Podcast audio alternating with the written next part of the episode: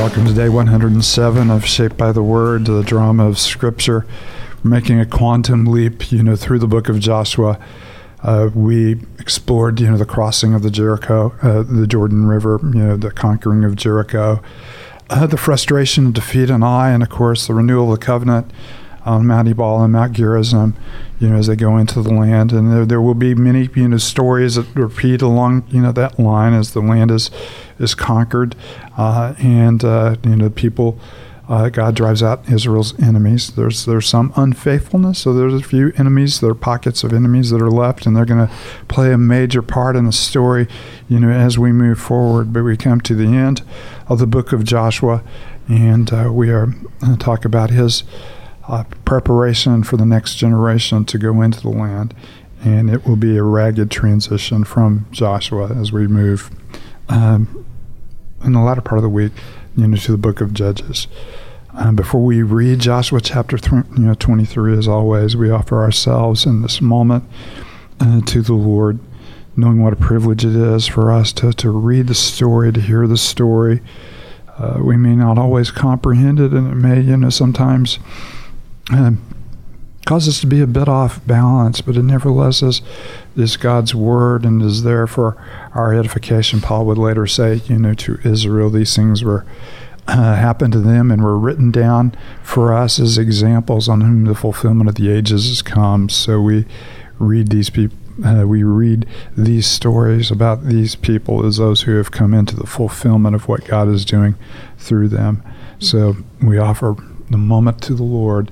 Uh, David, I'm Paul Kemp, by the way, here with uh, Katie Kresge, Matt Kresge, and David Keefe. And David, why don't you lead us in prayer? Yeah, let's pray. Father, we thank you for uh, another day um, spent in, in, your word. Um, thank you so much for uh, the grace of your scriptures, um, the beauty of the history of redemption that we see unfolding as we see your faithfulness, your covenant love towards your people. And so we thank you so much for what we've seen so far as we've seen you dealing in, in many ways with the ups and the downs of your people. But all the time uh, we see uh, the beauty of, of who you are and your heart towards them. And so we thank you so much that in Christ Jesus we see the same, your heart towards us, the beauty of your love. And so help us to uh, have hearts, even if we feel far from you or are distant from you now. Um, may you bring us in near to, to kind of marvel and to gaze and to have our hearts renewed and refreshed uh, in in the beauty of this uh, story of, of of redemption that, that points us towards Christ. And so thank you so much for all that you're doing. Uh, may you shape us by your word today. We praise all in the name of Jesus. Amen. Joshua chapter 23. After a long time had passed, and the Lord had given Israel rest from all their enemies around them, Joshua, by then a very old man, summoned all Israel, their elders, leaders, judges, and officials, and said to them, I am very old. You yourselves have seen everything the Lord your God has done to all the nations for your sake. It was the Lord your God who fought for you. Remember how I have allotted as an inheritance for your tribes all the land of the nations that remain the nations I conquered between the Jordan and the Mediterranean Sea in the west.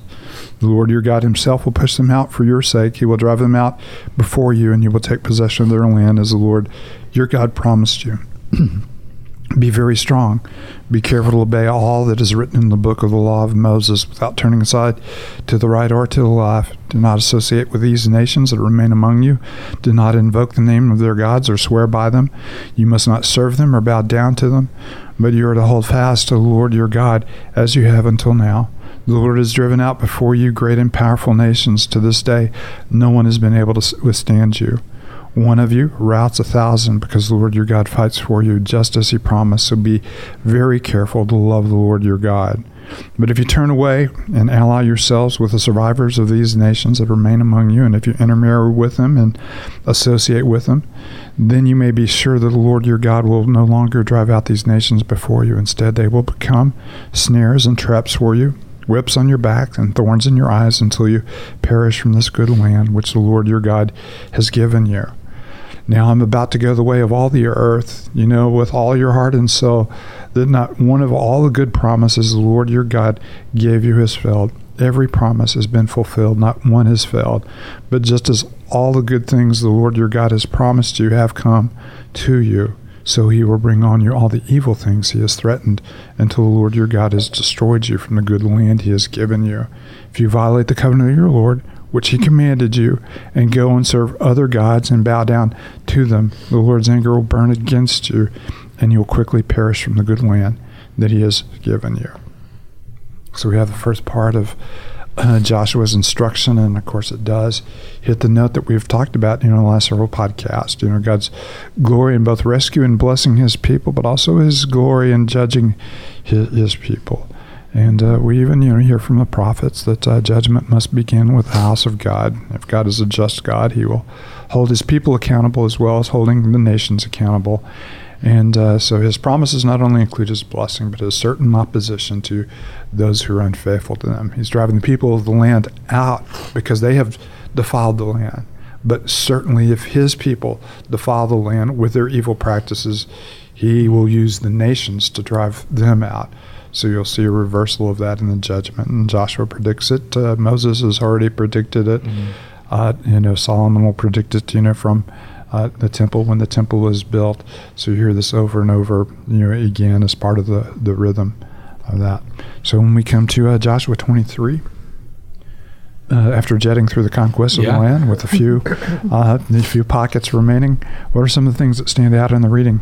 One of the things I really liked, and we talked about it several podcasts ago, but even at the start, as we're looking at the start of chapter 23, you know, after a long time had passed, the Lord had given Israel rest from all their enemies around them. And I remember, you know, as we went through the book of Hebrews as a church just recently, that one of the passages I actually got to teach on was out of Hebrews 4, where the author of Hebrews is kind of taking this idea of rest. And we've spoken about it before, but, you know, eh, we don't know the rest of the story. We know that this actually wasn't a true rest, you know, for God's people. Because, you know, the author of Hebrews even tells us for if Joshua, who we've been reading about, had given them rest, God would not have spoken about a later day to come. There remains then the Sabbath rest, you know, for the people of God. And so just really enjoy as we're looking at this and we're seeing the promised land coming and we're seeing this rest given to the people of God that there's still even if they thought this was a good rest, which it might have been, right? There was even a better rest to come that wasn't this rest of a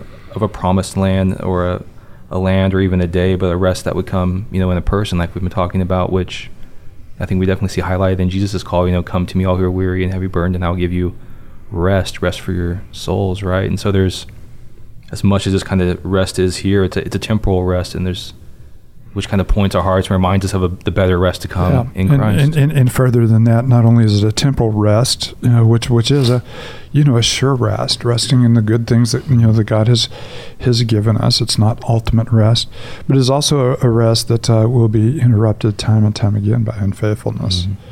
So we cannot be at rest with God when we're being walking in unfaithfulness to God. And of course, you know what David is alluding to is the fact that uh, you know the writer of Hebrews uses Joshua as a type of Jesus, which interesting enough they they shared the same name in Hebrew. It would be Yesh, uh, Yeshua, and of course that would be uh, uh Jesus' name as well uh, which means the one who, who saves or one who rescues. And as you you bring it in, you know, as you, you, you bring it in, the conquering of the enemies of Israel, the physical enemies, is a, a type of the conquering of the spiritual enemies that we face. And the rest that he ushers us into is the sure work of, of Christ on our on our behalf. Mm-hmm. So, in the same way God has driven out the enemies, He has conquered sin and death, and those are right against us. And given us opportunity to rest in his his salvation, which sometimes we do not mm-hmm. because our unfaithfulness robs us of his rest. Mm-hmm. I think for me, what stands out in this passage is chapter or chapter, verse six, um, when he says, "Be very strong," and Joshua's giving them these instructions: "Be very strong and be careful to obey all that is written in the book of the law of Moses, without turning aside to the right or to the left."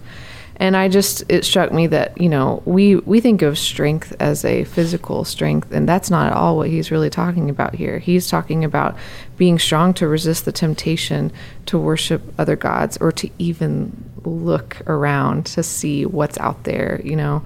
Um, just keep your eyes on the lord and his word and what he has done for us.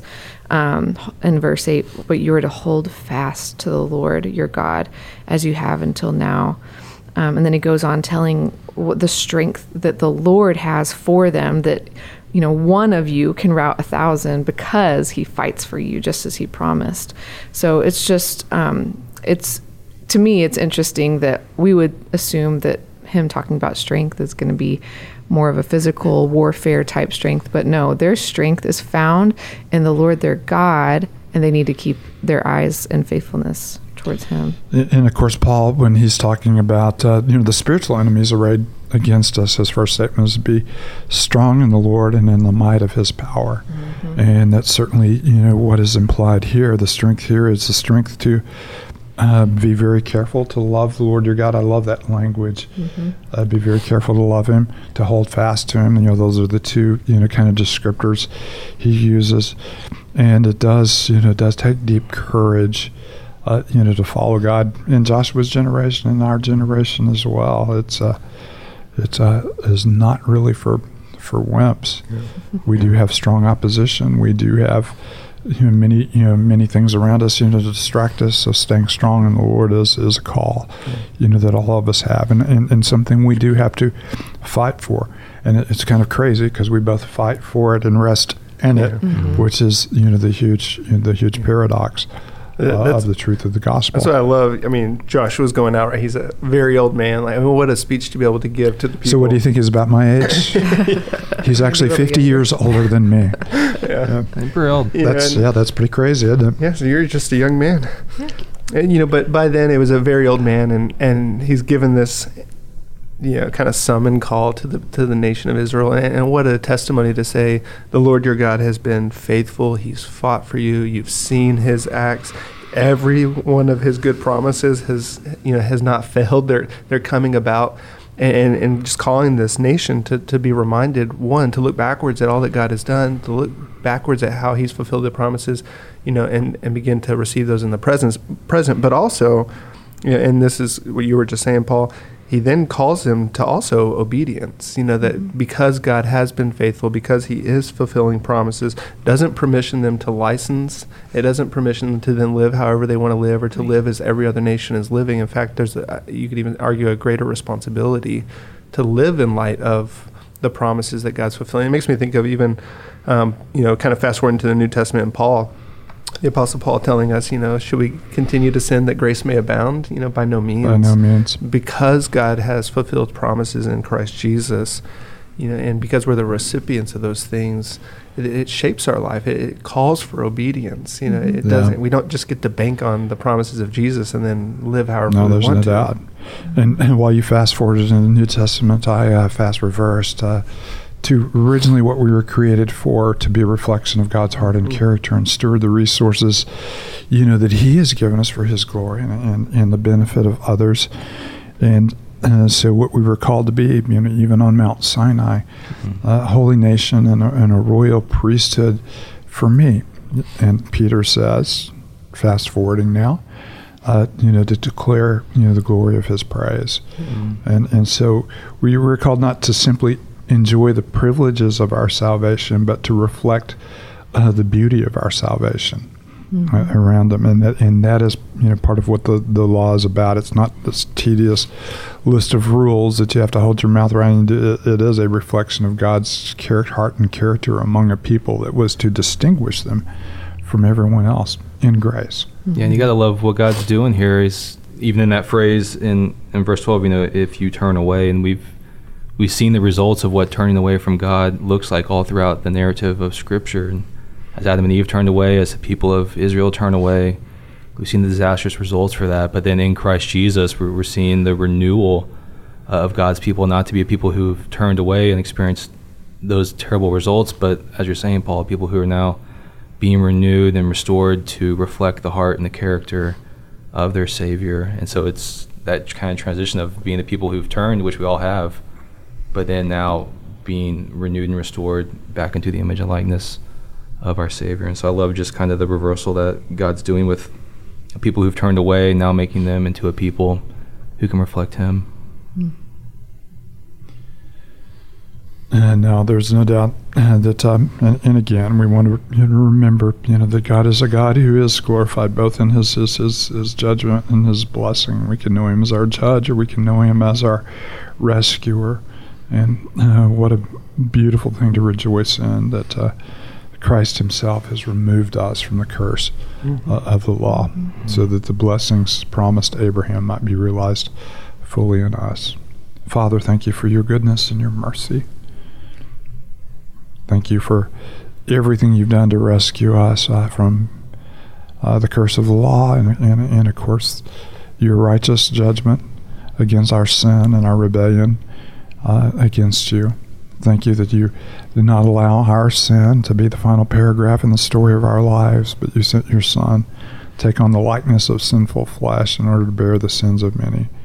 Thank you for the great salvation we have. May our lives be a reflection of your heart and character and the salvation that you so graciously have given us. In Jesus' name, amen.